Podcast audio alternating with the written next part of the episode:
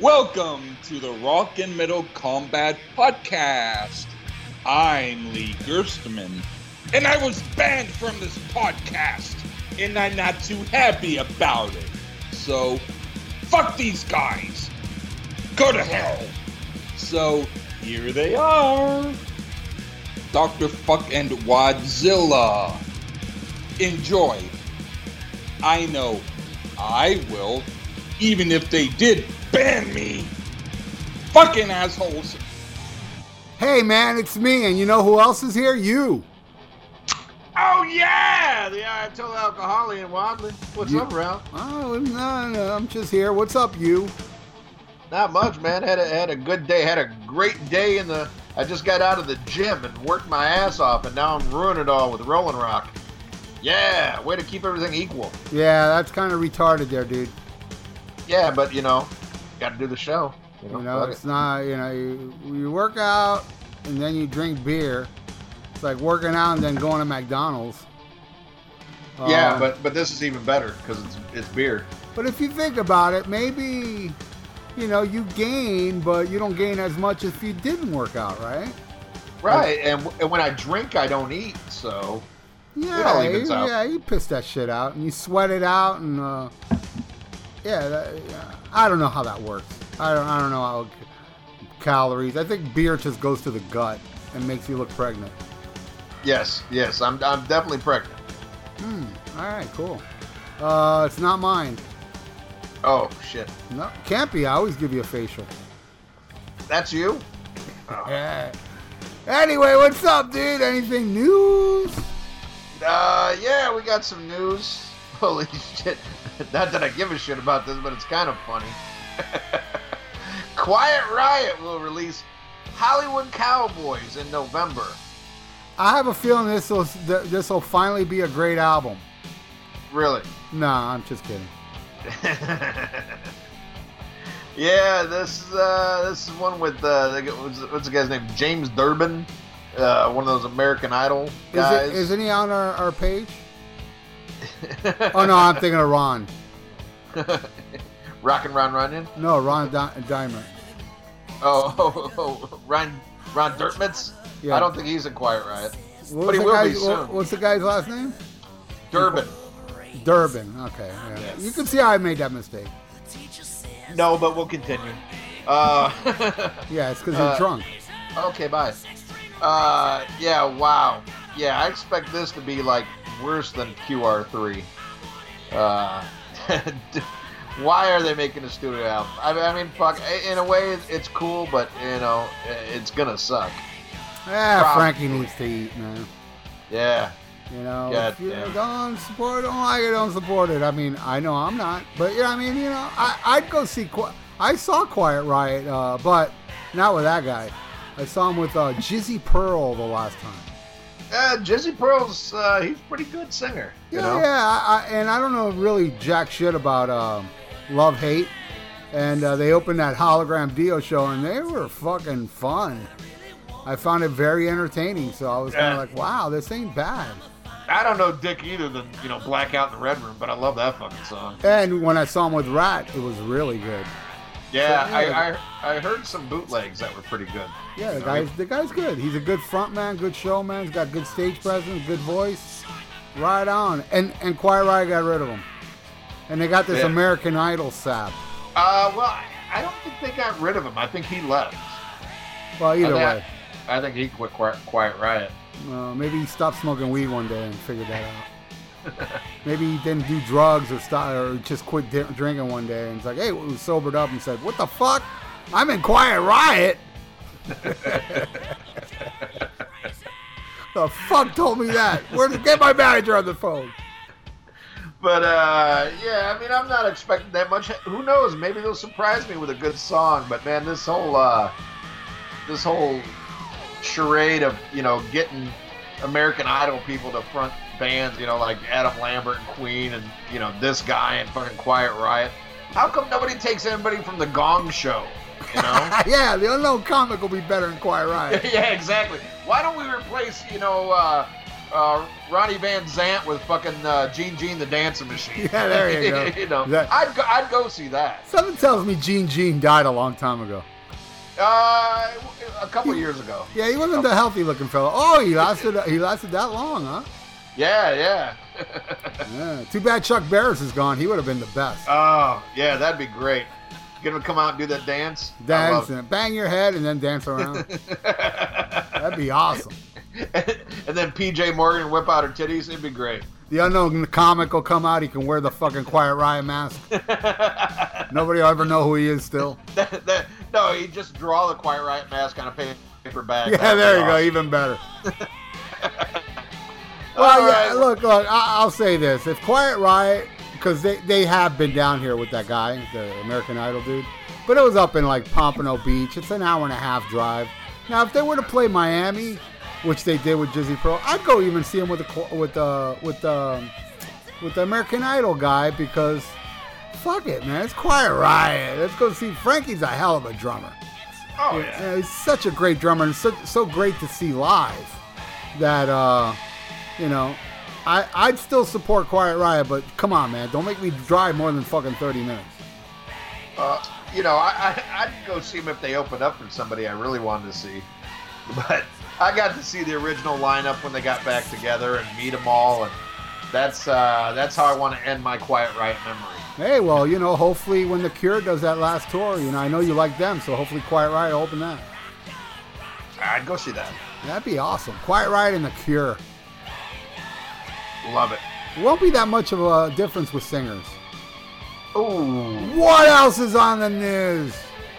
All right. Well, there's a new photo of Dave Mustaine in pre-production for Megadeth's 16th studio album, and uh, God, the picture they put on Blabbermouth looks like he really needs to take a shit. I mean, it's a horrible picture. Wow. I I don't know why they put it up, but boy, he doesn't look happy. Well, you know, Dave Mustaine, I, I've never heard people say this about him, but man, he's aged a lot. You know, and, uh, last- even even like around when I saw the Endgame tour, I was like, Yeah. God, he's looking he's looking a little ragged. Like you know, I mean, he's still in great shape, but I'm saying his face is kind of drooping, like a lot. You know, I noticed it way back in uh, Endgame, and now now it's like I haven't seen this recent picture, but he's uh, he's aging pretty fast. Right. Well, man, as long as he can still write a fucking great riff, you know. Yeah, Oh, well, and- what's he doing in the studio? Just writing riffs? Because I, I highly suggest he won't sing. You know, I'm a doctor, you know. Right. And uh, he has a throat cancer. So, as a doctor, as a physician myself, I I know by by the classes I took at Kellogg's that if you have throat cancer, you should not sing. Yeah. Mm-hmm. Well, hopefully, like I, I, I said before, I hope this is inspiring him to write something fucking angry and some brutal riffs. Uh, and very excited that we are going to meet and interview Dave Ellefson at Rockin' Pod 3, and another reason for all of you to show up at Rockin' Pod 3 so you can meet him as well. And he's also going to get up and play. It's going to be amazing. And, uh, you know, I'm sure we'll think of some great questions to ask uh, Mr. Ellison, who is part of the page. Uh, but uh, I'm, I'm excited. I, I hope Dave beats us. I, I really do. And uh, I, I believe he's angry enough to do it. And uh, I'm glad he's he's focusing on music. And I think that's healthy, a good distraction. And uh, I hope he channels all of this shit into a great album. Because Dystopia, I thought, kicked ass. You know. Yeah. Um, I, I I think it will kick ass. I mean, you, you got to follow it up with something that's kick ass. And I know they have a history of following up kick ass albums with shitty albums, but you know, I think now he has that Kiko guy. He's gonna want to show off his chops. Oh, and uh, it'll probably be uh, Dystopia Part Two. Uh, at least I'm hoping. You know? Yeah, yeah, I, I think they will because you know so many they got such a backlash over Super Collider and and such a positive response with Dystopia. I think you know he's going to add it up. Oh, okay, I need to do another Dystopia. And you know, I say take your time too. I mean, get healthy, do all that shit. You know, uh, you know, just make an album that's worth the wait. You know, don't throw something out there just to keep your name out there. I mean, you're fucking Dave Mustaine. Uh, take your time, do it right, and get healthy. Right on. All right. Well, Biff Byford was asked why Saxon never made it big in America. No, they're not And- cute. Yeah, yeah. Well, first and foremost, yeah, not cute. Uh, but he also chalked it up to a lot of other shit that, that made great sense. Um, you know, they, they never had a great management team behind them or, you know, you know, the right record label people behind them. But Saxon to me is they're putting out albums, you know, I think since the late 90s that are just as good and vital as the classic era. And anybody who's seen them recently live can tell you this band can still bring it. And uh, man, I'm excited. Biff's putting out a solo album. They're working on a new Saxon album. And definitely, if you get a chance to see these guys, you know, don't go there to look at them. Go there to listen to them. Yeah. Because they're fucking amazing. Well, you just turned off a large section of our audience. Uh, Oh. our, our audience, you know, they, they like cute, uh, girly looking guys. Not, Yeah. uh, uh, not all. I'm just saying, you know, a section of them. Yeah, well, you know, Greg Barnes, you know, but, uh, No, you know, I, I wouldn't even say Greg Barnes. Greg Greg Barnes like Alcatrazz. Come on, there's ugly motherfuckers in that band. And he likes Elton John. Goddamn, the guy's fugly. yeah, but with with uh, Alcatrazz, at least the music is gay. You know? Well, that I, I take greatly offense to because I really like that record, and you just hurt my feelings. Homophobe. Yeah, true. I'm I'm I'm a I'm a gay homophobe. kind of like a Jewish Nazi, but gay. hey, I got a, I got a great Jew joke for you. Oh, cool. Uh, uh, and this was this was sent to me. Uh, God damn it! I'm sorry, I'm drunk. I forget who sent. I think it was Jack Roberts sent me this. I love this. Uh, guy walks up to another guy, goes, "Hey, you want some bacon?" Guy's like, "Oh, sorry, I'm Jewish." The guy says, "Don't worry, it's free." Oh, oh, that's That that's a funny. Uh, Stephen Kirsch is laughing at that joke. Right, but I'm not. I'm I'm I'm like one of those like Hasidic motherfuckers with the curls. It's Hasidic. Whatever. Stop blowing my cover, you douche. Not funny. Not funny. Not only are you a self-hating fig, you're a self-hating Jew. That's right. Sieg Heil. Oh Yeah. boy. And let's not get you started on those Cubans. Oh man. Me cago en la piña de la cubano come pinga. What he said. Exactly. All right. Well, Bob's Bob Daisley responded to Sharon Osbourne's Oh, uh, sad old fuck slam, saying fans are aware of the actual truth. And I, I saw you made a post about Yeah. this. Uh, not only did I make a post, I did a very rare thing today. I, I, I, I left a comment on Blabbermouth. And, Oh. and and check this out. You know, it's just people out there. Uh, I wrote, both Bob and and Sharon are cunts. And this guy wrote, you know, you have to be a high school dropout to call a guy a cunt, and blah blah blah. And then I replied to him, going, you know, I didn't. I replied to him, not even arguing with him. I said, I said, uh, oh, go watch that Rainbow DVD where Bob Daisley says Ritchie Blackmore uh, put a picture of ET on this guy's passport, the fucking roadie. But that was 1977, you know. Uh, ET was what, 82, 83? And uh, so he's full of shit. So then this idiot, and I didn't even read it, dude. He wrote a paragraph, and I read the first line, and he goes, What does Rainbow have to do with any of it? And I said, Well, do I have to read the rest of this idiot? You know, I mean, you, you don't realize he was in the Long Live Rock and Roll lineup. So I just, I didn't read what he said, but I left a reply saying, You know, I bet hanging out with you would suck. I'm funny. No, but uh, that wasn't actually a joke because people like that that get so butthurt online over somebody, you know, hey, ah, yeah, you, didn't graduate high school call a guy cunt. Oh, so now you're making rules. I mean, have you ever heard of such a thing, Ian? People that don't graduate high school are the only ones that call guys cunts. Uh, well, first of all, that's the dumbest motherfuckers on the world. Uh, comment and blabbermouth, and I'm not saying you. I'm saying you know the people. Well, no, I just did it today. That was it.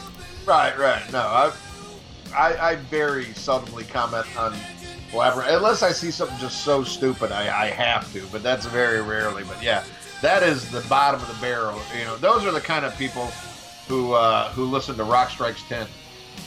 you know, Oh, those- bottom of is- the barrel. Is that the one that said they would not go to the, if they invited us again? I'm not going. Okay, I was trying to think who that was because I was talking to somebody the other day. saying, "Yeah, man, there's this podcast that said they're not gonna go if we're invited again." You know, the if you invite those dudes that s- supplied our hotel room and plane flights, like you know, we came here, uh, fuck them. You know, it's like, gotta love it. Yeah, fu- uh, that's right. They're they're like uh, Rock Strike's ten people that post on uh, Blabbermouth. Good call there, Ian. Yeah. Well, I, I will say, I'm definitely more on Team Daisley than you are. Uh, and and yes, it, it's very easy to bring up the, the ET comment. But I do think he, he does have a lot of valid points. I do believe Sharon is, is evil. I mean, she even admitted that, you know, she did the, the whole re recording just to teach him a fucking lesson. They're both So- good. He kept going back. Fuck him. I have no sympathy for Bob Daisley because the guy keeps going back to Ozzy after every time they quote unquote fucked him over. They didn't fuck him over. You signed a bum contract. You signed a contract with the devil. When Sharon Osbourne, uh, Sharon Osbourne sends you, uh, gives you a contract, especially after the first time you were host, you'd figure you know, the next time you sign contracts, because look, let's face it, you know, let's say Bob Daisley's right as far as the writing goes. You know, um, hey man, let me just make some money here writing the con. I ain't gonna sign that contract unless I get some royalties and you know, a little publishing. He didn't do none of it. So then, after you know all that shit said and done, he goes and takes them to court, and they're like, well, you didn't sign no contract for, for that much money. And another thing that was brought up in court, Bob Daisley still receives money for the first two Ozzy albums. He does get royalty, probably chicken feed, but Right, the right. guy the guy has over two million dollars that was brought up in court. So, you know, I'm sorry, man. Unless the guy was fucking dying, broke and hungry, you know, I, I don't have no sympathy Yeah. for Bob Daisley, you know? But but enough about Lee Kerslake. yeah, that guy. Well, you know, he's a whole different story. But that guy, you know, he didn't probably didn't write any any of the music. But you know, just my point being that Bob Daisley is well off, and he's just a bitter old fuck, and can't do a goddamn thing worth anything unless he has Ozzy Osbourne singing it. Fact. Fuck Abominog. Terrible uh, Uriah Heep album. I don't care what any of you say. Well, maybe I do, because I'll probably bitch and get pissed if somebody says a Boogaloo uh, like good and says that I suck. Then I'll probably will get pissed. So I take that back. I probably will care what you say. Well, let, let me ask you this: Do you have any sympathy for uh, Jakey Lee not getting credit on Bark at the Moon?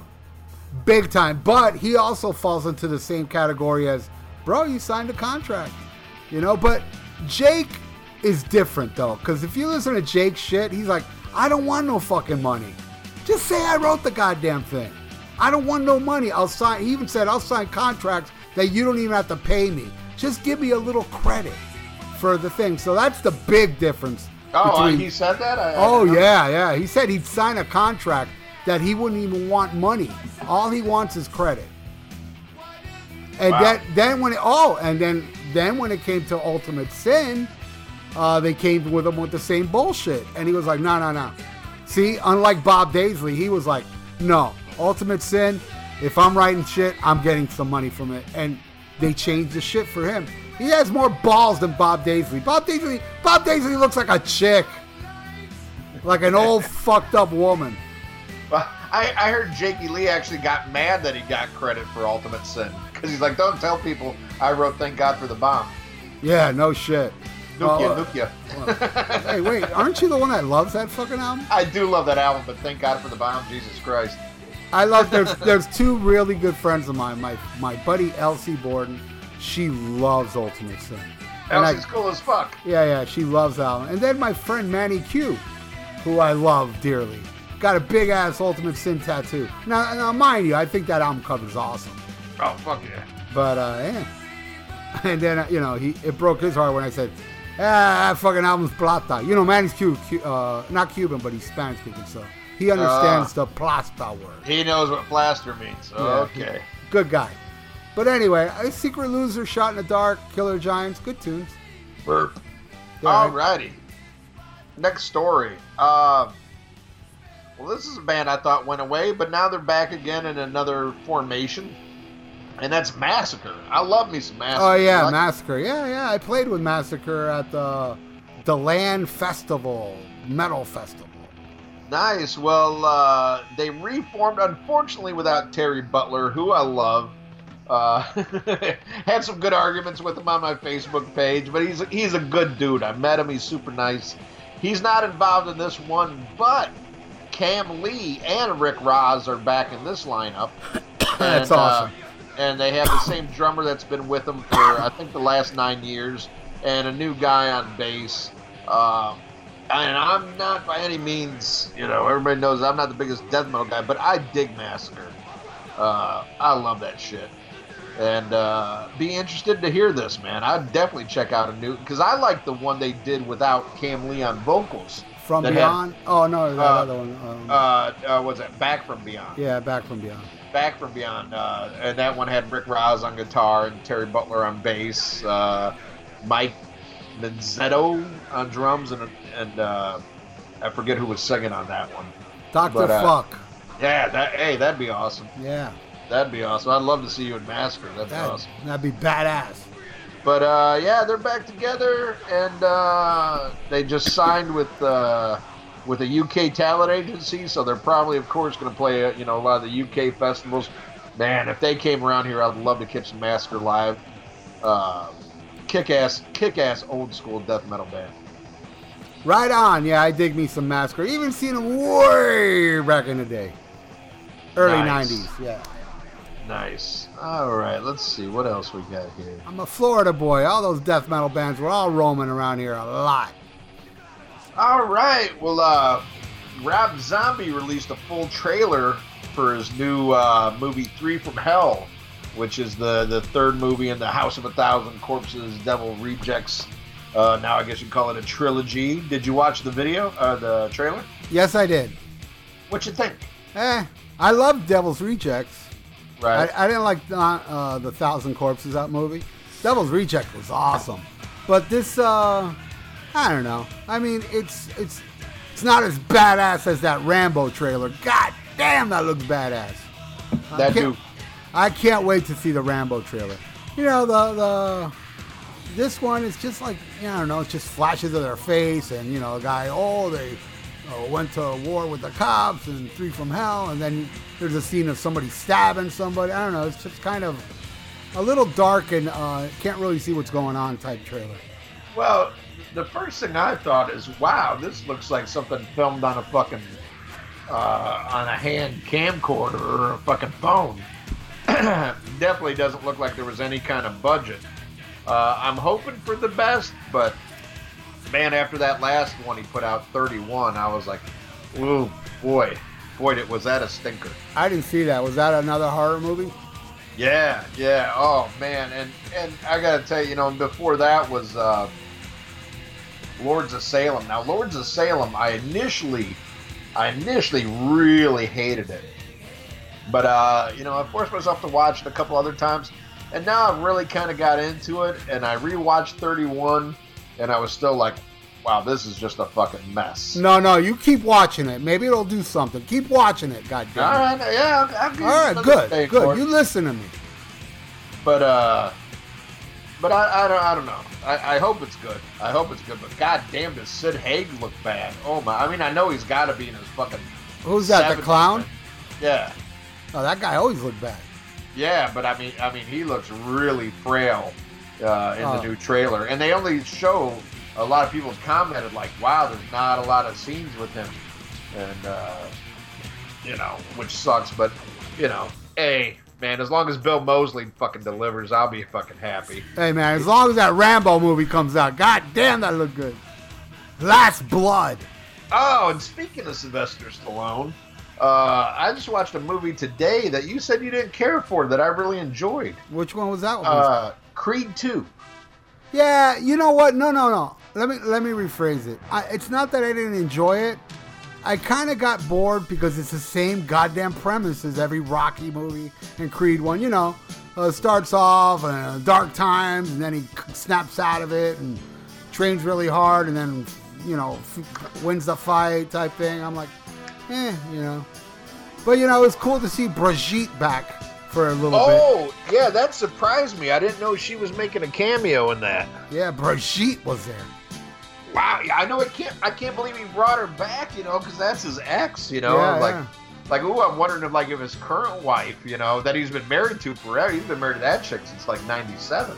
He should have just got. I, you know, I mean, I, I'm thinking if there was still Bill bad blood between um, uh, Sylvester Stallone and Brigitte, uh, Right. he could have just got like you know um, uh, that Jenner chick, Caitlyn. Get Yeah. Caitlyn. You know, with stilts. Put stilts on Caitlyn. But I, I, I think I, maybe it, it helped his ego because you know he married a fucking model that's like 30 years younger than him, and she ended up fucking Flavor Flav. you know, so maybe he's like, yeah, go ahead. Yeah, go my ahead. Little movie. Throw you know? a bone. Yeah, if she would have got with like Brad Pitt, he'd be like, no, fuck you, bitch. You know, Exactly. like, Get Caitlyn on the phone. yeah, she's last seen banging Flavor Flav. Like, yeah, okay, I'll put you in my little movie. But, But, uh, Rambo, ba- Rambo, Last Blood, man. Did Rob Zombie uh, direct that one? No, no. It looks good, man. It looks really good. Sly goes and fucks up the cartel. I think. Yeah. Goes and fucks with the cartel. I mean, you gotta got you gotta have balls to fuck with a cartel, you know. But then again, it's fucking Rambo. That guy like took down how many nations? Exactly. I, I hear in this movie he builds a wall and then kills everybody behind it. Wow. And I'm behind the wall too. That's how badass he is. Punches through the walls and fucking just kills people, squashes their brain with But the it- with the concrete. But I enjoyed the last Rambo. That You know, was my second favorite one. it, it was definitely better than three. You know. Two's Uh, dated. Two's okay, but it's dated. You did it, Rambo. Yeah.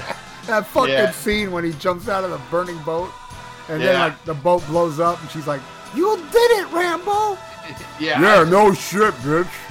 I, I, I rewatched them uh, a couple months ago, and I was like, God, how do you go from First Blood, which is almost like a perfect movie, to, to like two and three are so horrible compared to Fir- First Blood? And then the last one was more real. I mean, was more real than even part one. Even though I prefer part one, that shit was real because it actually showed. Like the, when the movie starts, you see real death scenes and what's going on in that Yeah. country, and the the bad guy that played the bad guy in uh, the last Rambo, he was actually one of the uh, prisoners of that that regime. You know that he escaped. shit. Or I don't know if he escaped, but I know he. That's where because you know I got that Blu-ray with the with the extras. Yeah, that dude was actually uh, imprisoned from that regime, and then he ended up playing. You know, and and that's perfect because that guy knows how one, those scumbags act. You know what I mean? Awesome. Well, Yeah. I mean, I, I'll definitely check it out. That's for sure. Man, the way he fucking pulls that guy's fucking like throat out, Adam apple out of his throat. I'm like, dude, goddamn, that's brutal. That shit was badass. Who are you? Who are any of you? They would have raped her and cut her fucking head off. Fuck yeah, Rambo, go see it. If you haven't yet, maybe it'll make you like start liking bands like Saxon. Because Mickey loves you. Cause Mickey loves you, Rambo. Mickey wants to stick his dicky in you. All right. Well, uh, Iron Maiden's Nicko McBrain has uh, put out seven parts, uh, like a video talking about the set list for this new uh, Legacy really? of the Beast tour. I'm seeing it tomorrow. The opening night. Oh man! No, no, no, Thursday. I'm sorry, Thursday. Have you have you watched any of these videos that Nicko's put out? No, because Nicko. Look, I love Nico. He lives down here. I was Right. even. He even did our radio show. But man, I get lost when that guy talks. I don't, know, what the, I don't know what the hell he's saying. David Lee Roth makes more sense. uh, yeah, I haven't got a chance to watch him yet. Uh, jealous because here's another good Maiden tour that I don't get to see. They they hate New Orleans. Uh, I don't think they've played New Orleans since either Somewhere in Time or Seventh Son tour. Um, but uh, Jesus Christ. yeah, yeah, they they always skip New Orleans. They'll play 27 cities in, in Texas, but uh, they they love to skip New Orleans. But anywho, uh, man, I, I hope you guys see a great set list, man. I would love to see one of these fucking, uh, you know, the, the old school tours because you know my my best friend from from high school, he go they always play Chicago, of course, because everybody plays fucking Chicago. But he's seen every one of these retro tours and just loves them, you know. And I've seen Fear of the Dark and fucking Final Frontier. Right, and I had to go to fucking Texas for the Final Frontier tour. That was terrible. I saw that one. Well, Yeah. you, you, I'm sure you got happy when they played. Uh, what was that song from Seventh Son? Evil That Men Do. That was like one of the the, the, the deep tracks that night, and I was like, I, I'd say I, I felt so bad for, for my friend who drove us to, to Houston uh, because he was a newer Iron Maiden fan, but he really, I mean, he really just, you know, devoured their old catalog and loved it. And here's his first time seeing fucking Maiden, and they played like four songs that he fucking knew, you know, and it's just like, oh man. You know, you know, and to drive that far, and what we spent on beer and a hotel, and poor guy only gets to hear four songs he can fucking sing along to. Oh man, Oh, I could have warned you. I didn't know you back then. yeah. Well, you know, but it, the thing with Maiden though, it goes back to every album. Every time they tour for an album, they play over half the fucking album, and they did that even back in the day. I mean, look at the set list on the Power Slave tour. Look how heavy it is on Power Slave. They've Yeah. always done that. The difference is the albums used to be good, so you didn't mind. you know? There was But- less on Somewhere in Time and Seventh Son, though. Not as Uh, much of Power Slave. I I, I gotta tell you right now, I saw the both those tour. Uh, come, caught somewhere in time, uh, wasted years, heaven can wait, and that's it.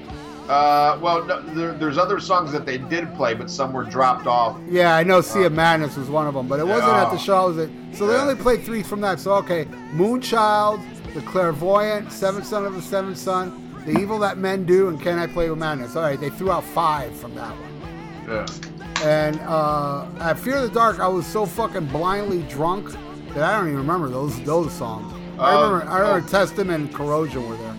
Yeah, yeah, I saw, yeah, that's who I saw him with. Uh, but yeah, I mean, they, they've dug so deep in that they even played "Wasted Love" on that fucking tour. Like, Jesus, Jesus. Christ, Yeah, I know, right? man! Thank God I blocked that one out. Thank you, Jack Daniels.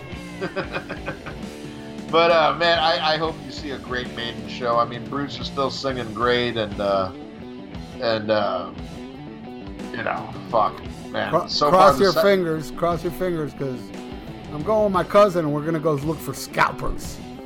Oh, you don't Dude. have tickets. You know, dude, the tickets are 70 bucks nosebleeds. Oh yeah. It's like, damn, dude, let's see if we can do better over there. I scored really good tickets for ELO last week. Um, I went out and there was an opening act. And uh, I waited until that opening act was over. That's when the scalpers get really desperate. Yeah, I'm a veteran. I know what I'm doing. I got a ticket for 50 bucks. And it was it was near the floor, close to the stage. You know, Nice. on the side. 50 bucks. And I'm telling you, it was like 50 bucks nosebleeds for that show. Our good play- friend Char- Charlie Hill was there. Oh, Charlie, I love Charlie. Yeah, And- unfortunately, I didn't see him because I left my phone in my car. Oh, and his girl. Uh, Yeah, yeah. Uh, Daniela. Yeah, Daniela. Daniela, oh, yeah. God. What a beauty. He's a lucky man. Holy Oh yeah, he just sent me. He just sent me cheap trick bobbleheads, all four members. Oh, man. He is is so cool. Yeah, Both him and, and the missus. And they both donated this year to the expo. Wow, that's awesome. Are they going to be on our show? What's that? Are they going to be on our show? Uh, I believe Charlie. Charlie said no. Charlie's. He says he's a little bit too shy to do that, but he just wanted to support us, and donate. All right. All Uh, right, I, I hope we get the missus on this show. Shit, I'll, I'll let her on this show for five bucks, just if we can post pictures of her. cool. Keep it in your pants. This is Charlie Hill's chick, bro. I know I'm complimenting the dude on his fine taste. Okay, fine, but you know, I mean, you don't have to go all overboard like you want to like bang her and shit, dude. No, no, Have a little decency. I don't know nothing about that. That's right. Neither do I. But that was good acting on my part. Oh my god! Now, now here's a here's a storyline that made me laugh, but then I thought about it and I was like, hmm, makes a lot of sense. Queen's Brian May praises Adam Lambert and says, Freddie Mercury, Freddie Mercury would approve big time, and I agree because Freddie Mercury wouldn't have to sing these shitty Queen songs. Oh, come on, man. Queen is awesome. Bicycle. You're a fucking idiot. Bicycle. I saw the set list. It's really good. I'm going to see it because of my niece. I, I, I will say this. I was impressed with the set list. I, I thought it was a really good. Uh, you, you know, you know, even a lot of songs I don't like, but I'm, I'm like, they mixed a lot of good songs in from different eras that I didn't think they would go to. You know, and uh, so if you are a Queen fan, Fee, uh, you Hey! know, check it out. Queen's awesome. That's an awesome band. Yeah, yeah. I'd But- rather go. See, I'd rather go see Queensryche with Jeff Latore or whatever his name is. I like, I, Oz- I, I like, you know, I'll tell you this, you know, Adam Lambert guy. It's not like he sings terribly, but man, his stage presence and the way he just, he's just so flamboyant. It's like kind of like a try hard thing.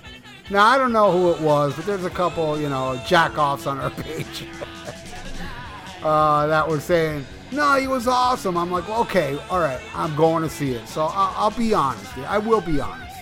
You know, I mean, I'll tell you if, if, if in a live setting, it's less annoying than what I see on YouTube with him sprawling on a couch with one of those fag fans, you know, blow, you know, with you know doing that little fucking I don't know, man, Madonna bullshit. And then I just saw footage of, um, I saw footage of this new tour and the song Bicycle Race.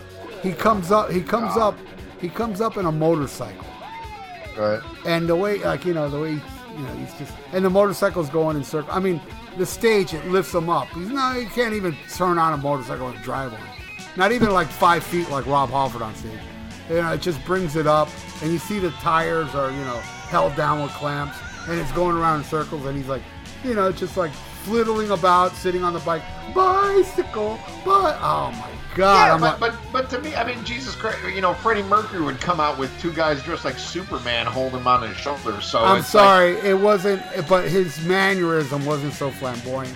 I mean, it was flamboyant, but it was cool. It didn't seem. Look, what, what, what Freddie Mercury did was his flamboyance. It was him. You oh know? yeah, oh, I get, and that's how I like my queens. I like my queens. You know, if you're gonna be gay, be gay. You know, you know, I, I like that. But the, the thing with Adam Lambert is he acts like he deserves to be there. you know, and it's like, oh God, you so don't. You Well- so don't. I, I, I agree with you now, Ian, but according to people on my page, uh, I may disagree with you after I see it. Well, So we'll see what happens. I, I, I hope you like it, and, and I, I hope do too. You, you meet, I- you meet hey. a nice man there. I, uh, I, I, I gotta tell you this right now, man. I've never seen Brian May or Roger Taylor live, so bam, I get to do that, you know. And that's the main reason I'm like, okay, I'm going because of that. But you know, since I'm there, you know, I'll see if this guy does not annoy me as much as he does on YouTube. Because on YouTube, he's just fucking terrible. Yeah. Well, I'm, I'm, I'm glad you go. You deserve to go see Queen. Yeah, I mean, I've been a, I've been a Queen fan since I was a, you know, a little gay kid. Yeah. You know, one of my first uh, 45s was Killer Queen. Yeah. Yep. But enough enough about your mother. Hey, Um, hey, hey, and happy birthday to your mother, by the way. She just had a birthday. Yes, 714, the same number as a Quaalude. Yes. And uh, Yes. yeah, yeah, it was my mama's birthday uh, Saturday, two days ago. And What, was- what, what do your what do your mother and a Quaalude have in common? Uh, the number 714. Yeah, they both went down my throat. Oh, man! Oh, whoa, whoa! You mean told my me it was mom's your got a. mom. I didn't, I didn't know it was your dad. Oh, Oh, oh. oh, yeah, I was about to say, is my mom packing? yeah, she was really. Yeah. Uh, okay, here's one. Uh, we'll we'll file this under under pussy whipped. Holy shit! Why Oz? Why didn't Ozzy Osbourne join his Black Sabbath bandmates at Grammy salutes to musical legends? Sharon Osbourne explains. Did you read this story? Nope. Uh, basically, uh, Sharon said she would not allow Ozzy to go because of the way she feels that the Grammys have treated Black Sabbath. And she said that she would not allow him to go. Oh, give me a fucking break. It's the goddamn Grammys. Yeah. Really? Those But, uh, guys are clueless. Right. Oh no no no no no! I, I get that, but I, uh, Geezer went, Tony went, and I, be, I believe uh, I could be wrong, but I believe Bill was there as well. Um, and yeah, uh, Sharon says she would not allow Ozzy to go, and uh, Ozzy, that's fucked up. I'm sure Ozzy didn't want to go anyway. Uh, Look, look, look. I'm not here to fucking defend Ozzy's not being pussy whipped. Come on. It's quite obvious he is. But uh, Ozzy's at a state now, man, that I don't even think he knows, you know. Yeah, but what what I really think it is though, what I really really think it is is is the true and utmost case of pussy whip. But I'm gonna give him a little bit of leeway. I think Ozzy is still in the doghouse so bad for fucking the the hairdresser. You know that whatever she says now more than ever, he is gonna do because at his age, I don't think he wants to go through a fucking divorce, you know, and, and, and have to lose, you know, everything he's, you know, spent his life working for and shit like that. And you know he will. It's Sharon oh, Osbourne. Oh, God. Oh, she would take him to the fucking cleaners. You know, like what we were talking about earlier about Bob Daisley. I'm sure uh, Ozzy signed those same contracts. Ugh. I'm sure all, all Ozzy's money goes to her, and she's like, "Okay, Ozzy, I'll let you pay a little more." Oh, yeah. You know, Well, well, he even said, I mean, and this is like, God damn. Uh, I'm getting so old now. Uh, this might have been like 15 or 20 years ago. Ozzy was on Howard Stern and said back then he didn't want to tour anymore, but said Sharon spends so much fucking money that he has to yeah. To keep up her fucking lifestyle. No, And- it's uh, it, to keep up, you know, because she's the one that makes all the money. And, and, and th- this is not only a fucking, you know, a woman who did what she did with the, uh, you know, re-recording the the bass and drums on the first two albums. Uh, you know, one of the the worst stories I heard about her that really I was like, wow, really, bitch. Uh, she kicked Phil uh, Soussan or Susan, whatever the guy played bass on the. Uh, that is that is the worst story. Yeah, right Yeah. in front of Randy Castillo's corpse. yes, yes. While, while they were kneeling down in front of the casket, like, wow. Yeah, this this bitch really has no shame, man. But much like you, I I will give her all the. You know, if it wasn't for her, Ozzy never, you know, he probably wouldn't even be alive, let alone have the career he had. Right. But th- this just shows you how evil this chick is, and if if you know anything about her father, he was the same fucking way. I mean, that's her father's the reason she is the way she is. I mean, there were talks of her father even being um, uh, connected with the mafia oh, oh, yeah, yeah, that, that, that's not unfounded. I mean, that's true. and I mean, hanging people over balconies like uh, Oh yeah. like what's Oh. his face did to, to Vanilla Ice, Yeah, yeah. Uh, was it Suge Knight? Suge Knight. But yeah, but yeah, I mean, eh, shit. Read some of the stories that ELO has to say about Don Arden.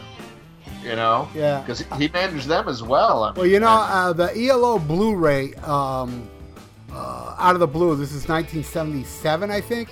The intro has Sherry Osbourne walking with the entourage. Uh, young, fat Sharon Osbourne is on that DVD. oh wow, So I think she had something to do with because she worked for her dad. Yeah. Oh, she and and she was very Rubenesque back in the day. You know, she she didn't get thin until she fucking you know had surgery. Yeah, She was a chunky bitch. like she she got dude. She didn't get thin till right when the Osbournes happened. yeah, she- Like yeah, uh, like a year before that, she was big. yeah, yeah. She had that gastric bypass shit. You know. Yeah, but whatever. But uh, but yeah, that, that that's enough fucking news. What do you say we get awesome that that we recorded on the birthday of America? Yeah, and I also want to add, we did not know this at the time, but I gotta I gotta say this. That night, Alice Cooper opened his tour, and we say during this interview one of the songs, uh, and and I won't give away the song, but all three of us agreed it's their it's the best song on the album, Oh yeah, and he played it for the first time since 1988 on the same night we did this review. yes, that is true. That's some crazy stuff. That is true. So so all of you rock stars, listen to us. We know what we're talking about. Yeah, we're like Nostradamus, man. That is us. All right, here we go. Alice Cooper, raise your fist and yell with. Keith the rock Rockford. That's right. Here we go. All right, now it's time to review the 1987. Yes. Yeah, All right. got it right. That was maybe 87, 88.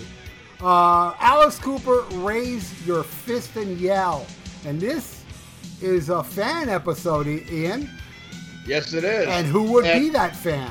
Oh my God! I am so honored to finally have this guy on the show. Keith the Rock Rockford paid for this episode a year ago, and we're finally getting around to it now. Keith, we are so happy to have you here. Thank you, brother. I'm honored to be here, guys. Thanks for having me. Awesome, and and uh, and, and Keith, you know, I, I was trying to like, uh, like, okay, have you ever done a podcast shit like this? I didn't know he's been on uh, Damn Good Movie Memories twice, so Nice. this guy's this guy has experience. He, he's I gonna pull his love own. that podcast. He knows what to. Oh yeah, Brian Davis is awesome, He's and a uh, pimp. Yeah, you guessed on a pretty good fucking podcast, but now you're on a great podcast, so no pressure. No pressure at all. He has look. He has a great podcast. You're now on the best podcast. Yeah, It's a step we're, up. It's a yeah, step we're, up. we're above great. Come on. yeah, it's like you know You're the a- kings. You're you're The a Sox podcasting. fan, but now you're at a Cubs game. You know, it's it's the next level. Great. So that means you're dumping beer on my fucking head. Great. Could happen. Could happen. All right. Well, Keith, uh, why don't you tell us, um, you know, why why you picked this album and and, and your history with it, and uh, yeah, we'll take it from there. Yeah, no problem. Uh, I picked it because I know uh, your friends and my one of my fan shows is uh, Decibel Geek, and they put that Oh, whole okay. episodes up of the lost years, which Right. is usually the early '80s of Alice, but nobody ever talks about the, the late '80s, like Constrictor and to me, Raise Your Fist and Yell. And those to me were a little bit more important than anything after that. Um, this was the first new Alice album that I ever bought. I got into Alice because I was in a record store with money in my pocket, ready to, to burn a hole in it. And I had two records in my hand. I had Constrictor, and I had, and I'll admit it, the final countdown from Europe. Do-do-do-do. But then I put it down and looked at the back of Constrictor and said, it has the lyrics. It's got a song called Teenage Frankenstein. I remember this Alice Cooper dude from that Twisted Sister song, so he's got to be at least pretty cool, even though the song wasn't as great. Still has a special place in my heart to be cruel to your school, but got this record, got the Constrictor record, loved it, went backwards, started getting some of the other ones, and then when this came out, I was super excited for it. Nice. Hmm. Nice. Ralph? Uh, yeah. Um, I've always been a, an Alice fan. Uh, well, didn't own everything he did, but I owned, you know, the greatest hits, Killer, Love It to Death, Welcome to My Nightmare, and Billion Dollar Babies. And uh, then I got Flush the Fashion maybe a year or two afterwards, but wasn't uh, well versed in the blackout years, which I heard that Decibel Geek episode just last night. It was fucking awesome. Yeah, Yeah. great episode. Yeah, and uh, yeah, and then you know Alice disappeared, popped his head up during uh, uh, the Twisted Sister album, and then he came back with Constrictor, and he came down here. I bought the album. Very excited to finally see Alice Cooper on New Year's Eve, front row. It was fucking amazing. And then when he released this, I was doubly excited because I saw the Freedom video, and I was like, "Oh, this is so metal." And it's thi- and he's singing about freedom, and he's fucking uh, goofing on censorship and organized religion. What's not to love? You know. So uh, I ran out and bought this album, and man, do I love! I love this way more than Constrictor. Uh, I think Constrictor had its moments, where this one has a lot of those moments. Uh, absolutely love this album. How about you? Ian? Well, I was definitely raised on Alice Cooper. Uh, my my father was a huge, huge Alice Cooper fan, so I heard all of his shit growing up.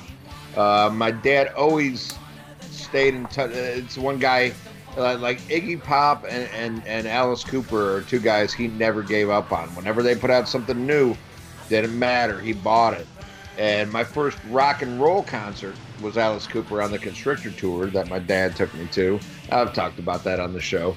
Um, but this one, I remember when it came out, I was like, okay, I'm definitely getting more into Alice Cooper because after I saw him live, that's really where I dug back and listened to like the classic stuff.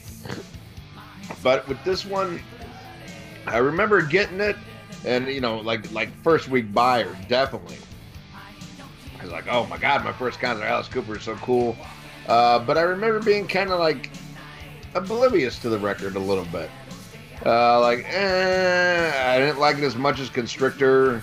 I definitely didn't like it as much. Like now, I'm going back and listening to classic era. Like I definitely didn't listen to it uh, as much as that. And my dad was kind of like, eh, with it. Uh, so to me, it's kind of a forgotten uh, album, you know. And, and, and, Keith talked about that. I, I really believe it is. But I went back and I listened to this album probably about four times uh, before we did this review. So we'll see if my opinion changed. But at first, I was a little underwhelmed. I gotta admit. Uh, and it had to be like probably by the time it came out, I was much more into other bands than I was Alice Cooper. But I had more of an affinity for older Alice Cooper. So we'll see where it fits in. But regardless, I love the Coop, and uh, I I did enjoy the latest episode of Decibel Geek. If, if you guys don't know Decibel Geek, that's an amazing podcast that have fans who don't donate for shit. Uh, and you need to check out the podcast and, and may, maybe donate their name because you feel sorry for them. Uh, but I love Coop, but uh, we'll get into it when we get into the album. So, uh, Keith the Rock Rockford, since you are our special guest, why don't you take the first track, the only single from the album, Freedom? Freedom. What more can you say about it? It just starts the album off right at the top. It punches you in the fucking throat. It just, it's, I know it's the only single, but it should have been bigger. Um, this should still be a staple in his his live set now. Um, the song, the message behind it, it, it's metal Alice. I mean, he's given the finger to the PMRC, to religious groups. I mean, he wasn't even on the PMRC's list, but you know, he wanted to be on there so badly. I'm sure so can get a couple more, couple more million sold. But I mean, he was. This song is just to me is amazing. It's one of my. It's probably second favorite on the album. Um, but it's one probably one of the best songs in his career. Just he's on top of, of his game with his lyrical ways of you know you're playing God from your ivory tower. You know it's Back just off, preacher. I don't care if it's Sunday. Yeah, exactly. You know the production on it is still kind of thin. It's the 80s. It's Michael Wagner. It's what happens on some of these records, but it doesn't matter. The playing that Kane Roberts brings, an underrated guitarist in my opinion. He's one of those guys that I know he looks like Rambo, but he can play his ass off. And as soon as you hear him play, I know that it's him just by his sound. And we'll, we'll give some props to Kip Winger, who does some amazing background vocals on this entire record, especially this track. So I love this song. Right on, Ian. Uh, yeah, I, I, I, do love this song. You know, they, they had a great video for it. Uh, there is some shit I, I agree with on, on Keith with this. I love Michael Wagner. Uh, met Michael Wagner, totally awesome guy. He is going to be at the Rockin' Pod uh, Expo 3. He's been at the first two. Nice guy. But yeah, I do believe the production is a little thin on this one. But he knew who to go to for that time because Michael Wagner was the guy to go to.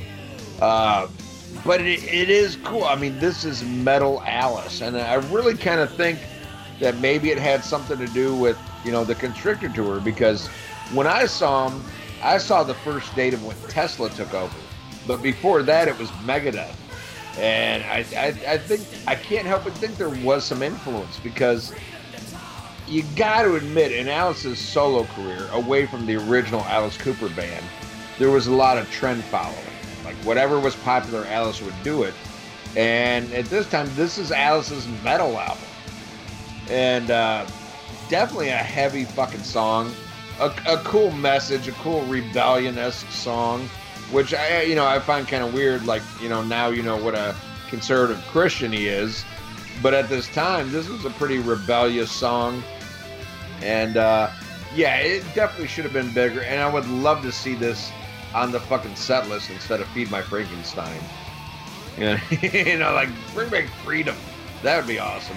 Uh, But no, it's a great track and a great way to start off the album. What do you think, Ralph? Oh yeah, big fuck you to censorship and organized religion. Alice embracing 80s traditional metal. You know, too bad it was short-lived, but at least I got a full album of heavy metal Alice. And this song fucking rips, man. In the video with those steroid motherfuckers kicking some clown shoe ass. You know, Freedom is the perfect opener for this metal album. And uh, I, I, I, I adore the message. I live the message. I breathe the message. Uh, don't give a fuck about what anybody thinks. I do what the fuck I want because I'm in America and I'm free. I am free to be who the fuck I am. And that's what this song is saying.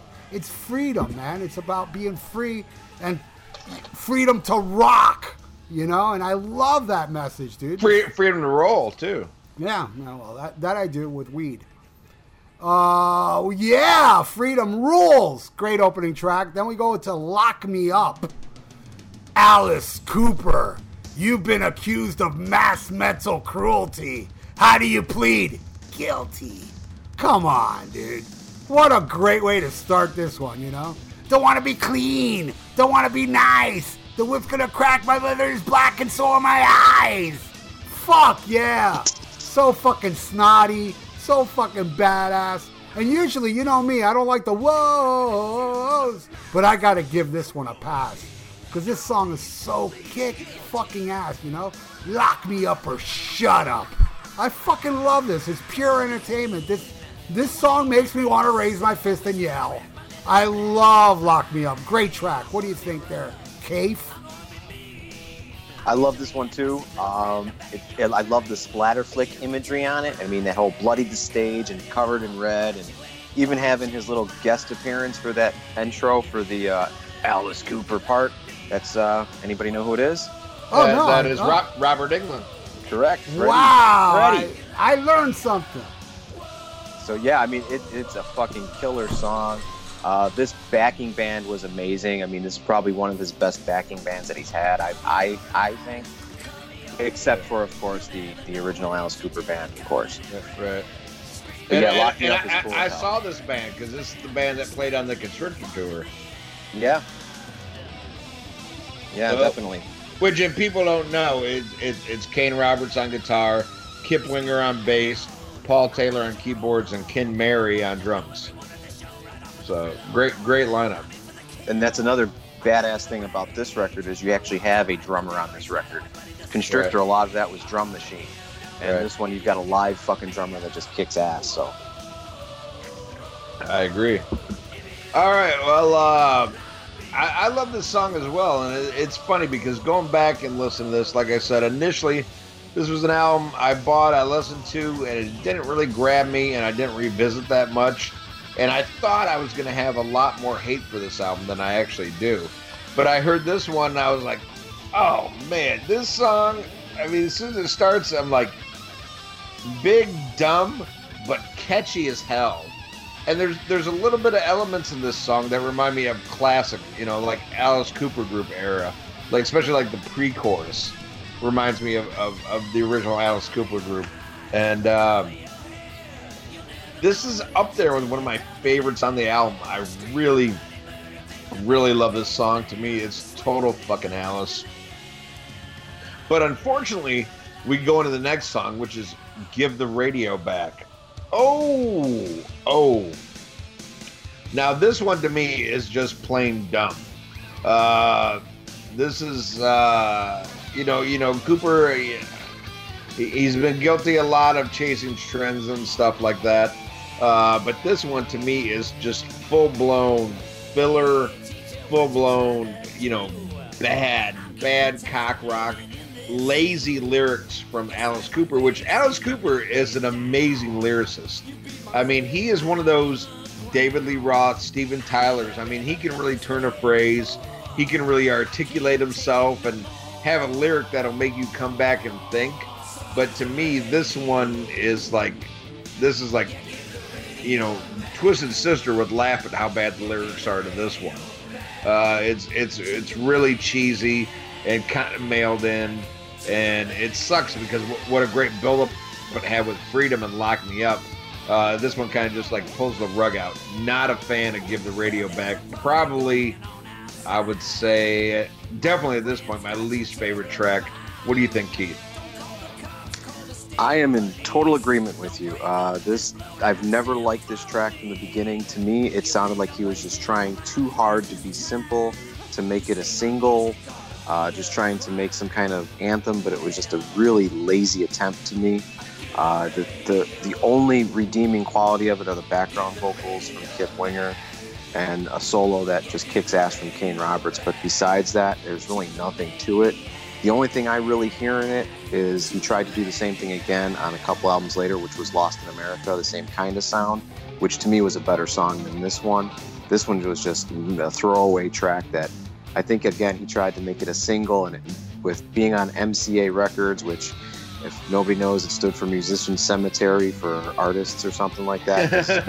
that was where you went to kill your career. Oh, uh, gave, well, it's kind of, kind of like in the '90s when when bands went to CMC they called it yep. Cheesy Metal Cemetery. exactly. That, that's where your, your record went to die. You know, they gave no promotion, which is why there's only one single, but I guarantee that his idea was this is going to be the big hit. And it was just, to me, it was right now, again, probably the worst one on the record. Ralph, what do you uh, think? Oh, yeah. This one is generic and predictable, and it does sound like a bad Twisted Sister song. I, I never was a fan of this one. It sounds like something that would fit perfectly on Constrictor, though back to back with Thrill My Gorilla. But uh, but I like Thrill My Gorilla. It's so stupid, it's great. Where this one is so stupid, it's not great. But nah, not a fan of this one. Uh, Step on You. I love this one. Yeah, yeah, the lyrics are a tad dopey, uh, but this is fucking Alice Cooper. And I love that middle section. That shit's industrial sounding. Before industrial. And I say it's almost, you know, it's fucking heavier than most that, that grinding sound in the middle is the best part of the song for me. Uh, then it goes into that crazy musical section. It's like really out of left field type shit. Step on you. It's filler, but it's killer. You know, I'm not gonna even say it's one of my favorites on here, but I do love the song Step on You. What do you think, Ian?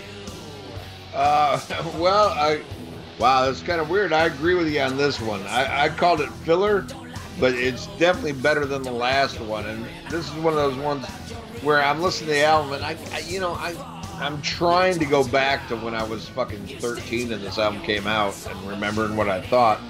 And I was totally prepared to hate this song. But by the end of the song, I was like, I like this shit. It's actually, it's it's it's a good song, especially for late 80s era Alice Cooper.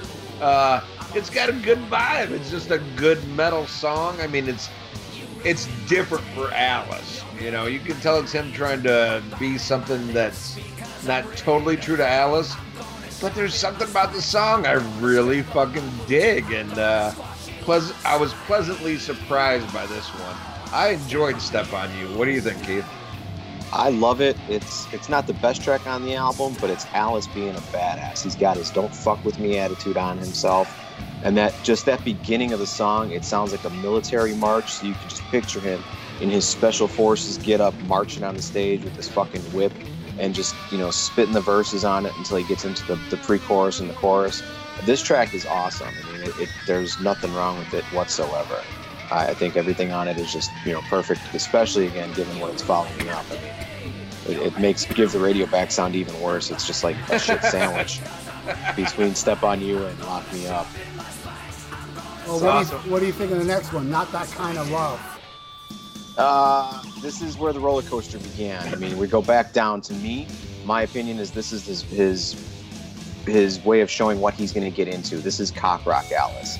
This is what trash was going to be. The lyrics, just the way it was done, just the sound of it, the, the, the, the title of the song. I mean, it just didn't do it for me. The only positive I can say on it is the pre-chorus where they do the "I never wanted, I never wanted love before." The panning on the headphones is pretty fucking cool. When it gets down to what I think is cool is panning on it, the song sucks. I'm sorry. What do you think, Ian? Uh, well, this is one I was totally surprised on. I dig this. I was totally waiting, to, you know, like revisiting this again. I was like, yeah, yeah, this song probably sucks. Uh, I like this one. I, I, I, don't know why. I mean, it's not like it's definitely not traditional Alice by any means. But uh, for what he's doing on this album, because there is an overlying theme. This is the metal album, and uh, you know, and and by metal there is definitely dips into cock rock, and this is kind of a cock rock song. But I dig it. I I, I really enjoyed this song, and on multiple listens, I was waiting for this one to come up. I, I dug it. What do you think, Rob? Yeah, I, I, I, don't like I don't like this one. I, I don't think it's bad, but I don't think it's great either. You know, I do love the metal vibe it has, but the vocal structures is what like don't do much for me, and it's kind of like a throwaway track for me. Uh, it's better than Give the Radio Back. I'll give it that. But uh, I'll flip it over, and uh, Prince of Darkness. It's an awesome song, but boy, what a shitty movie that was. Uh, I remember going to the theater to see it, where Alice Cooper gets impaled by a bicycle. Uh, but this song is more contained than some of those more erratic songs we just heard. And it's more of a like get to the point with some kick-ass 80s traditional metal. Uh, it's one of the standout tracks on this album, and, and I love it. I got to tell you, uh, spoiler, I think side two is way better, and it starts off with a with a kick-ass tune, Prince of Darkness. What do you think, Kai? To me, this is the epic track on the album. Um, I, am assuming that he wrote it for the movie, and the movie decided not to use it because they didn't want to waste a great song on well, a shit it, movie. It is in the movie. Is it? Yeah. That, that's how forgettable the movie is then. God, that movie was bad. I went to it the was. theater to see it, and I was thoroughly disappointed. But yeah, that, that song, I mean, Kane Roberts, I mean, his playing on it sounds like he's going to rip the whammy bar off. He's playing the whammy bar so much. He's like making Brad Gillis look really poor on his whammy bar, but he's got this sinister sound in the solo and the ending as he's going out. And I don't know if you'd ever play it now because of the whole Prince of Darkness theme, but the outro, he sounds super sinister. Uh, I mean, he's, his writing is in top form compared to just kind of mailing it in on some of the, like, Give the Radio Back, which again is the least favorite for me. Prince of Darkness is a fucking standout track and starts off side two in the perfect way. What do you think, Ian?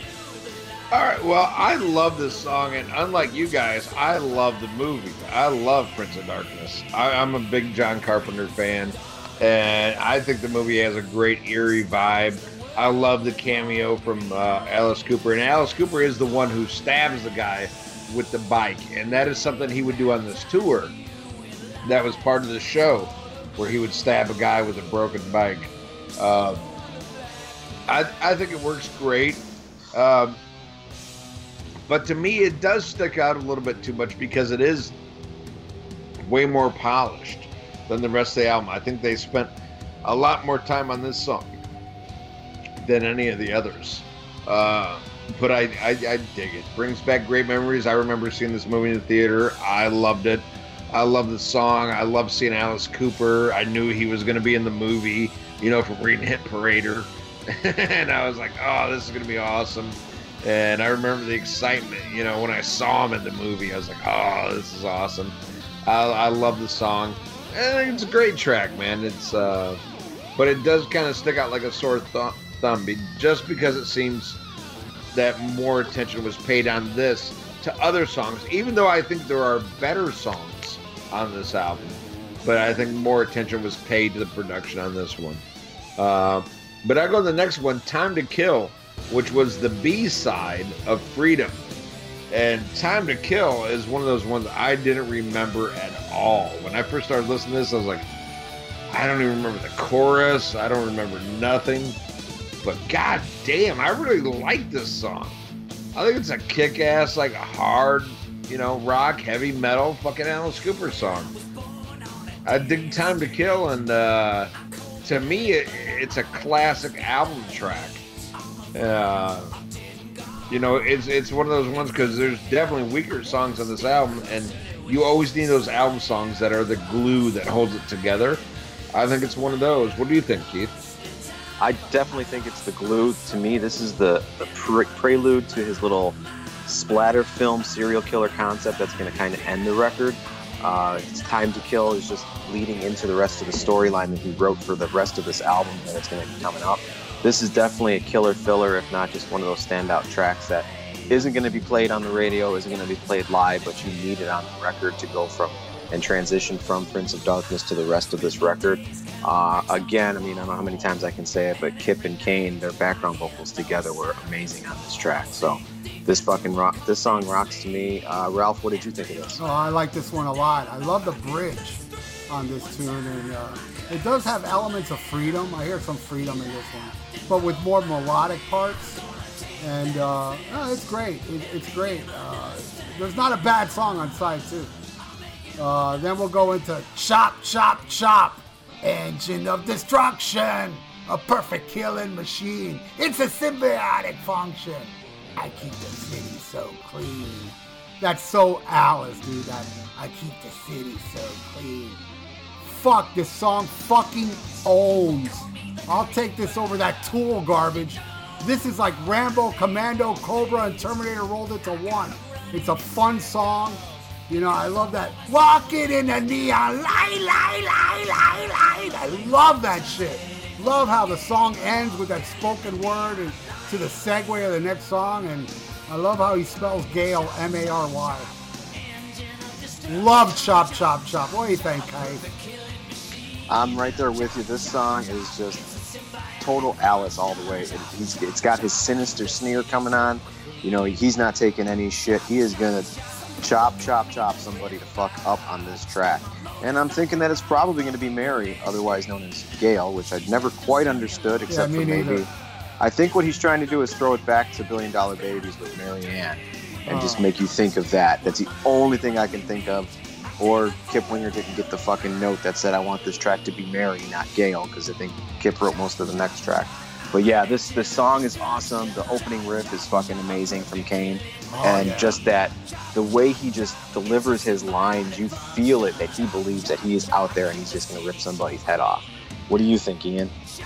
Uh, well, this is one of those like I kind of remember from when I initially listened to it. Like, oh my god, this you know this is fucking t- chop chop chop. Like, really, really. And then I listened to it. I was like, oh fuck, I like this song. I'm like, this is this is classic Alice. And my thing is with the ending, you know, because I even had to rewind it and look at the lyrics.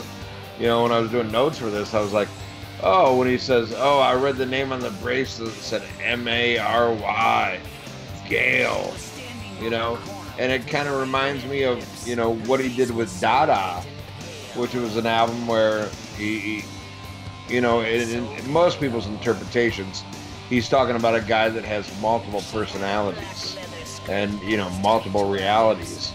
And that's what I kind of got out of this. Like, he reads it, he knows what he's saying, but in his mind, he's focusing on this. It doesn't matter who he kills. Uh, every time he kills, it's the same person. And that's what I get out of it, which is really cool. And uh, I definitely think it's an awesome, awesome track. Uh, one I was already prepared to write off that totally won me over. And it's a great entry into the last two songs, which are fucking amazing. Yeah, But- un- unlike unlike that other, I don't know what album we reviewed that had that intro that should have been part of the other song, where this one has like a short little intro to the next song, but I, it definitely deserves to be a song.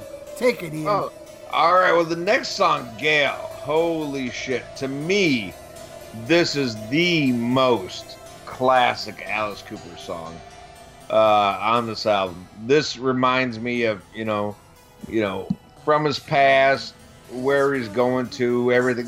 Just everything about this is Alice. And you know, I love how you know the way the last song ends, where it doesn't make sense, but yet it's going into something where like, oh shit, something's happening here.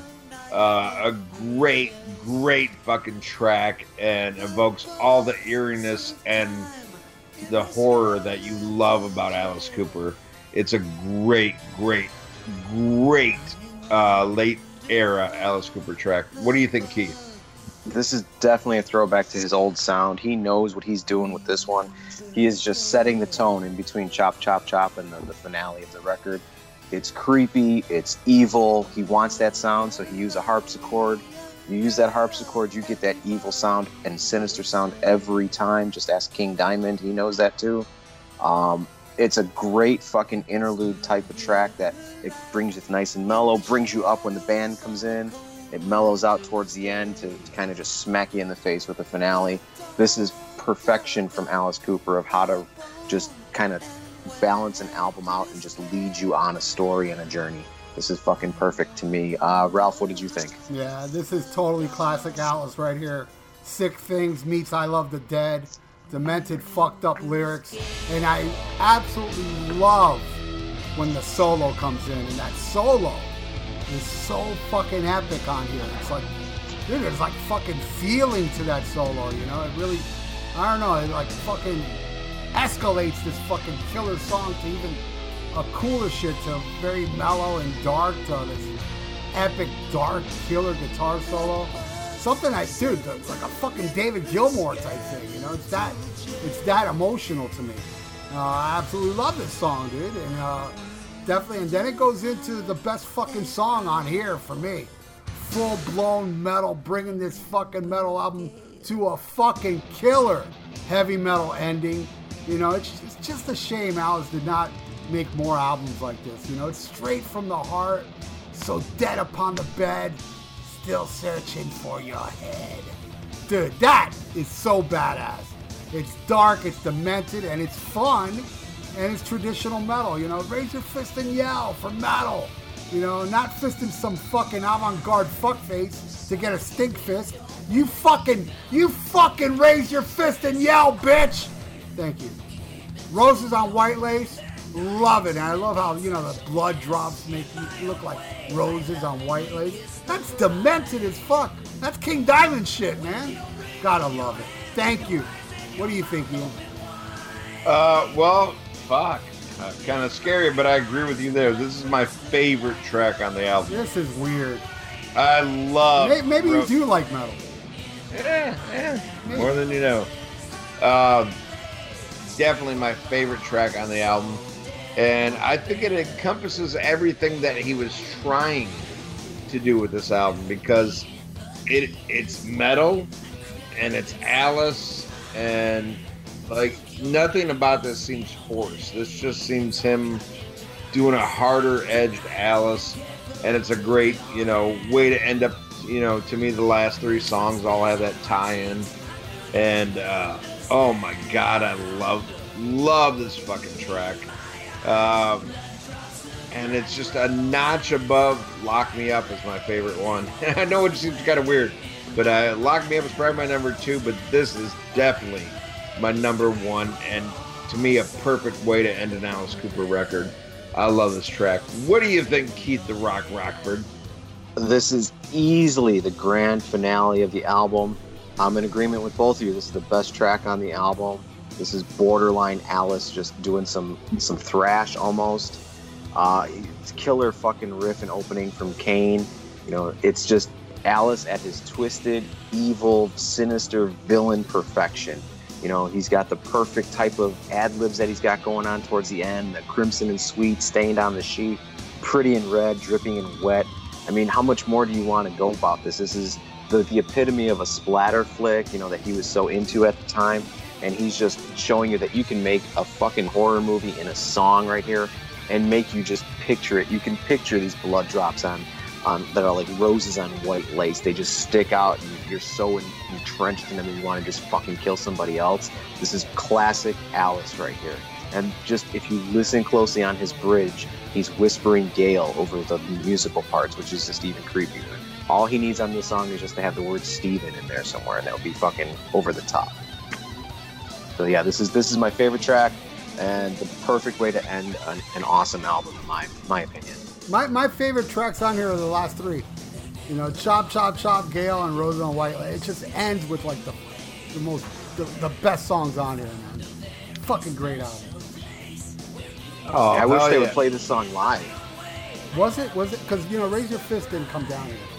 No, they I think they did it on that tour, but they haven't played it since then. I, I can just picture Right. like Nita just shredding the shit out of this solo on this song. Well, I, I will get to that now when I sum up the album.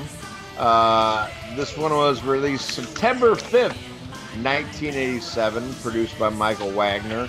And uh, the songs played on this tour, uh, I will I will get to that. Uh, God damn it.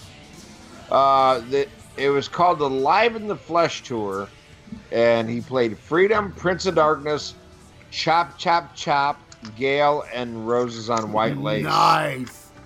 So there was that little like you know three part you know of Chop Chop Chop, Gail, and Roses on White Lace, and uh, there there was some controversy on this tour when it went over to the other side of the pond because in England they had a great issue with this tour. It was very um, a violent tour show.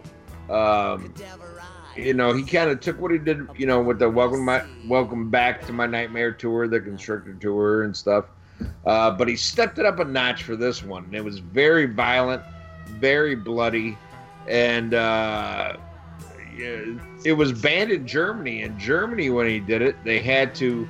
Uh, Cooper had to cut out a little bit of what he did in the show. Uh, but there was a great mixture of new Alice and old Alice because he brought back the guillotine, which he hadn't done since '72. Um, and, and this is pretty funny. There was a man in England that was in Parliament that tried to get the whole tour banned, and this guy is blind. He couldn't see any of this shit, but he's like, he just heard what it was, and he's like, no, no, this can't happen here. But uh, he was overruled. The tour did happen in, in England, uh, but in Germany it was censored. Uh, and it's a damn shame that it didn't do better than what it did in, in America. It didn't do as good as a constrictor, but at the same time, he was still a great live draw. But sales wise and album wise, it didn't do that good. And I think that's what really led, you know, to the next album, you know, Trash, where he went total full blown cock rock, you know, because God damn it, I got to make some money too. But this is probably, I would consider the most metal Alice Cooper album. I think you all would agree. Uh, oh, this is the this is the first, you know, or not first, but the most full blown metal album that he did. And unfortunately, the last album where Kane Roberts was a main contributor, because I think Kane Roberts was a was a really good part of this band. Uh, but he went in a different direction after this. I think Kane Roberts played on maybe one song on Trash, and that's it. But uh, this is a lost, forgotten metal album, and uh, I enjoyed this way much more than I thought I would, and uh, totally changed my opinion on it. So I want to thank you, Keith, for picking this out. But now we have to go into uh, pick of the week. Well, Keith, before we go into pick of the week, I, I want to say something else about that tour. Um, okay.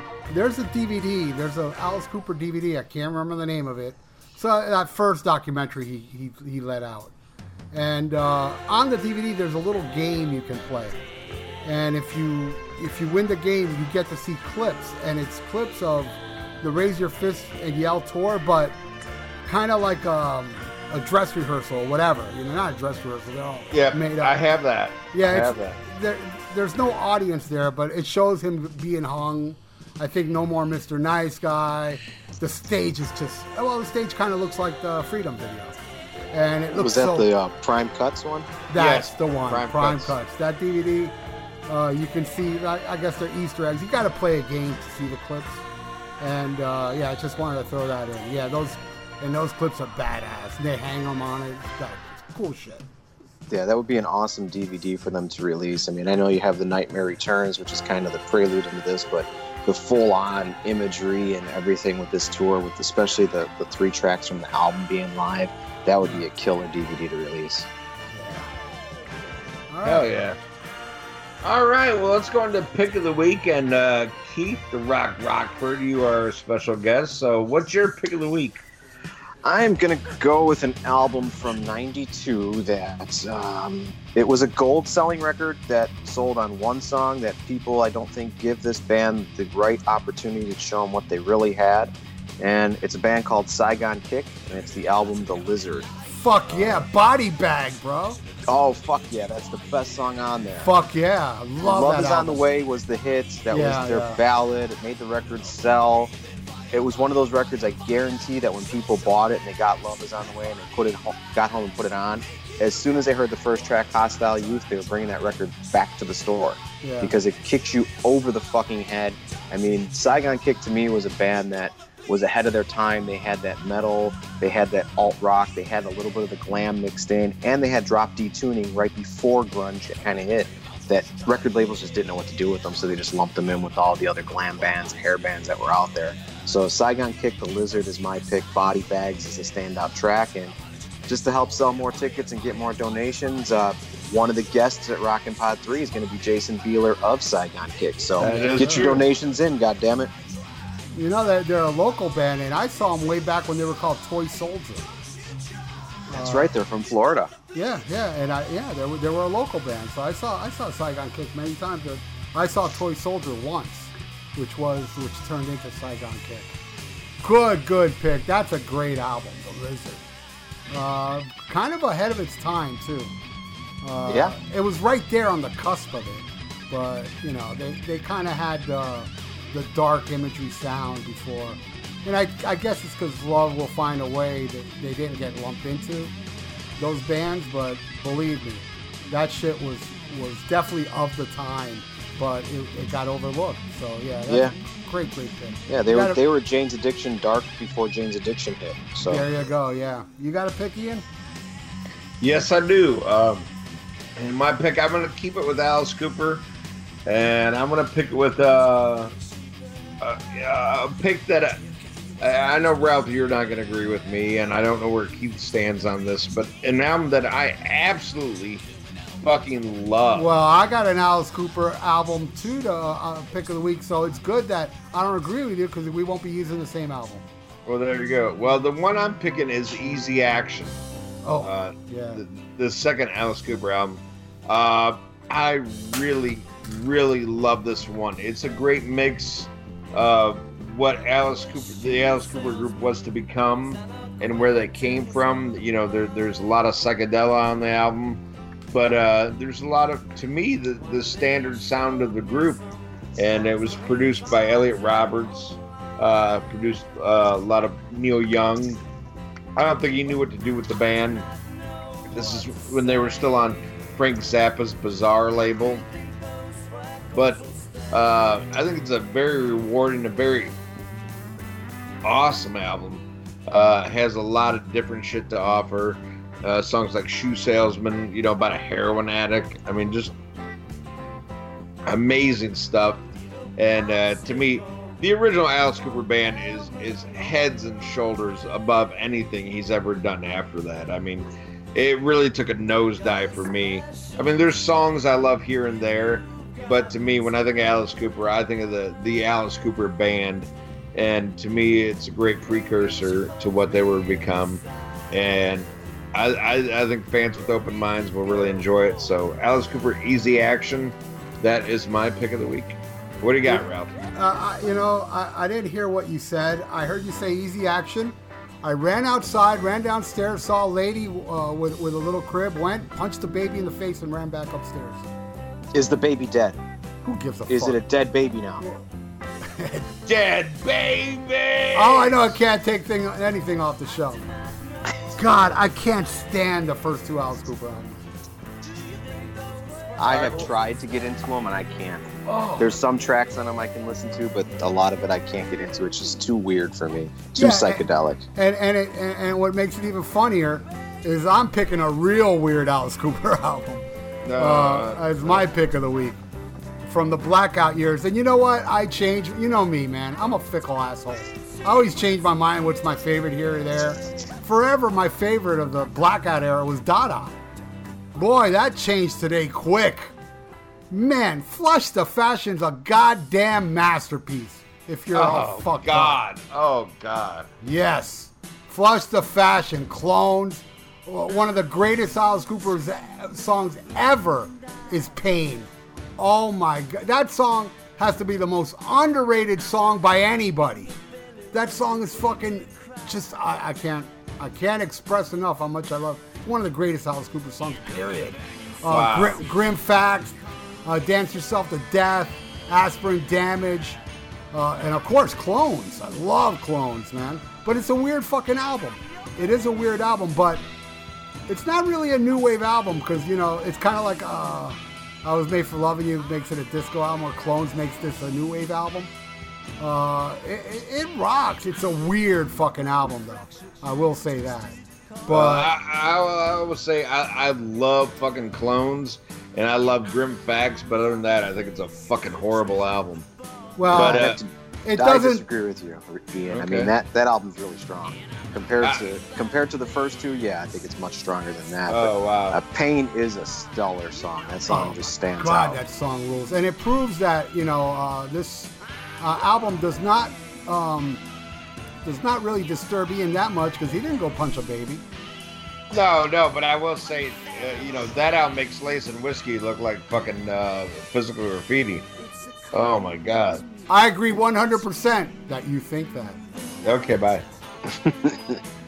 Uh, but yeah, that's my pick of the week. I love it, and I came in a little late to the party. I remember hearing Clones on the radio back then, and I liked it. I was like, you know, I'm not supposed to like this shit, you know, because it's, you know, I, you know, I'm I'm all about Desperado and you know, raped and freeze, and you know, my Alice is that, not this.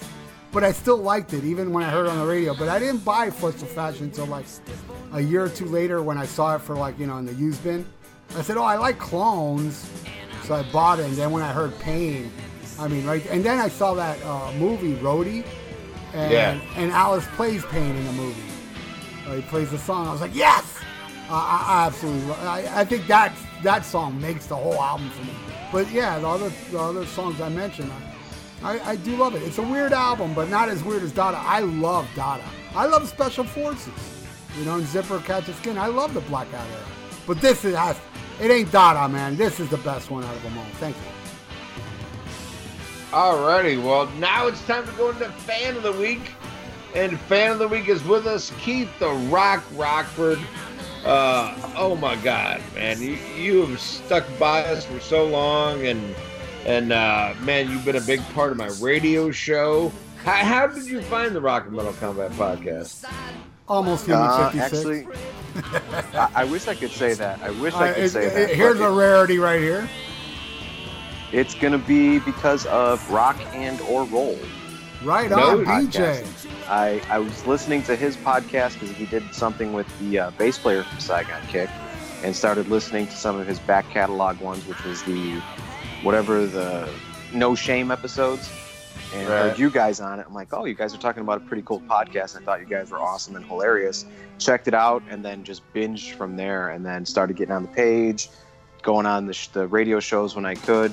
Uh, and yeah, just been a fan ever since. So it was because of Rock and or Roll I moved to the Rock and Metal Combat. Wow, Wow. that that that is the first one ever that we ever got from DJ Craig. Yeah, yeah. It's usually almost human. Yeah, yeah. Almost human or Decibel Geek or you know just because I know Ralph. Uh, but wow, okay. Oh man, I, I got to give props to BJ for that one. yeah, Uh, there you go. Ah, that's how, but dude, I mean, you you've been a great supporter of the show, a great uh, supporter of my Hey, radio and a- show. And a, great guest. I like how you Oh. articulated, bro. Oh yeah, oh yeah. And, and, and Keith started up this thing. Uh, it was so awesome on my radio show where I would pick uh, an album of the week where fans would vote on it. You know, like okay, what's hour? I, I'll play it in its entirety, but I'll split up the track so it's split up over an hour. And Keith would always take care of that. Unfortunately, Keith had switched jobs to he can't while it's on anymore. But god damn it, I will always be grateful for you for doing that. And uh, man, I appreciate it, brother. I was so happy to talk to you last night, finally, and uh, to have you on the show today, man. It's awesome. It's been great to talk to both of these guys, and this has just been an outstanding time that I've had. This is this is fucking amazing. I loved it. It was great. Well, I, you I, I, I am the, the head honcho. I'm the big cheese here, there, Keith. And we're gonna have you back on an episode that uh, you, didn't- you didn't have nothing to do with. Okay, that sounds May- great. may- I maybe, welcome it. maybe, maybe they'll listen. Oh, maybe. There we go. We'll find something. We want. I I'll want you back. part of that peppermint tribe. That's fine. I want you back. I don't care this text that, that Ian said, shut up, I don't want him back. I'm not listening to Ian. Fuck you Who does? Uh, I want you back. Fuck what he is. Aw. Thank you, Michael Jackson. I appreciate that. You got it. Don't you hate No, when, when a girl like gives you a blowjob and you get a cramp? Those BJ cramps suck. Oh, they do. But They do. the that show Rock and Roll, that BJ cramp is a winner. I, I don't get so much the cramps, but sometimes I got to fart, and it's hard to hold it in. Just have her stick her thumb in there. You'll be good. Ugh. Oh man, you need to find a, a right girl. Go down there and suck on it. Suck the Uh, fart out. Hey, speaking of your mom, how's she doing? She's doing good. She told me today that my dad had a real stinky one last night. Awesome. I was like, Mom, why do you have to tell me this?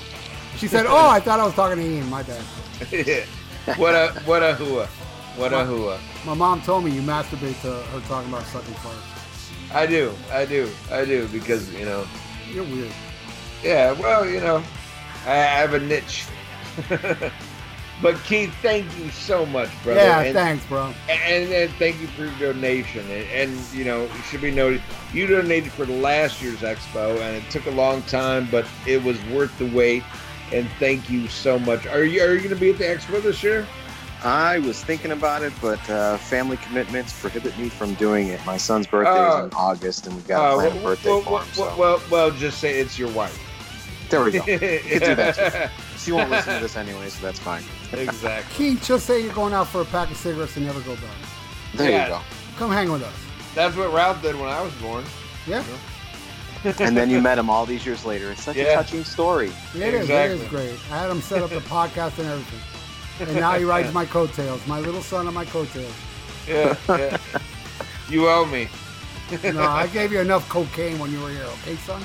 Oh, that's true. That's true. He left me with an addiction, and then then he just left me. That's right. well, thank you, brothers, so much, man. It's a great episode. So great to have you on, and we will definitely have you back on again. All right. Well, if you love this heavy metal Alice Cooper episode, and I know you did, come back next week when we talk about uh, another guest that's going to be at the Rock and Pod Expo this year, Jimmy Page.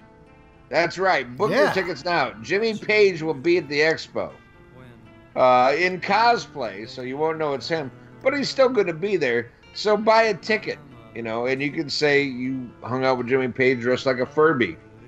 Hmm. That's next week on the Rock and Metal Combat Podcast. M A R Y. Ian. Gail. Ian. Rockin' Pod is back. The annual celebration of rock returns to Nashville.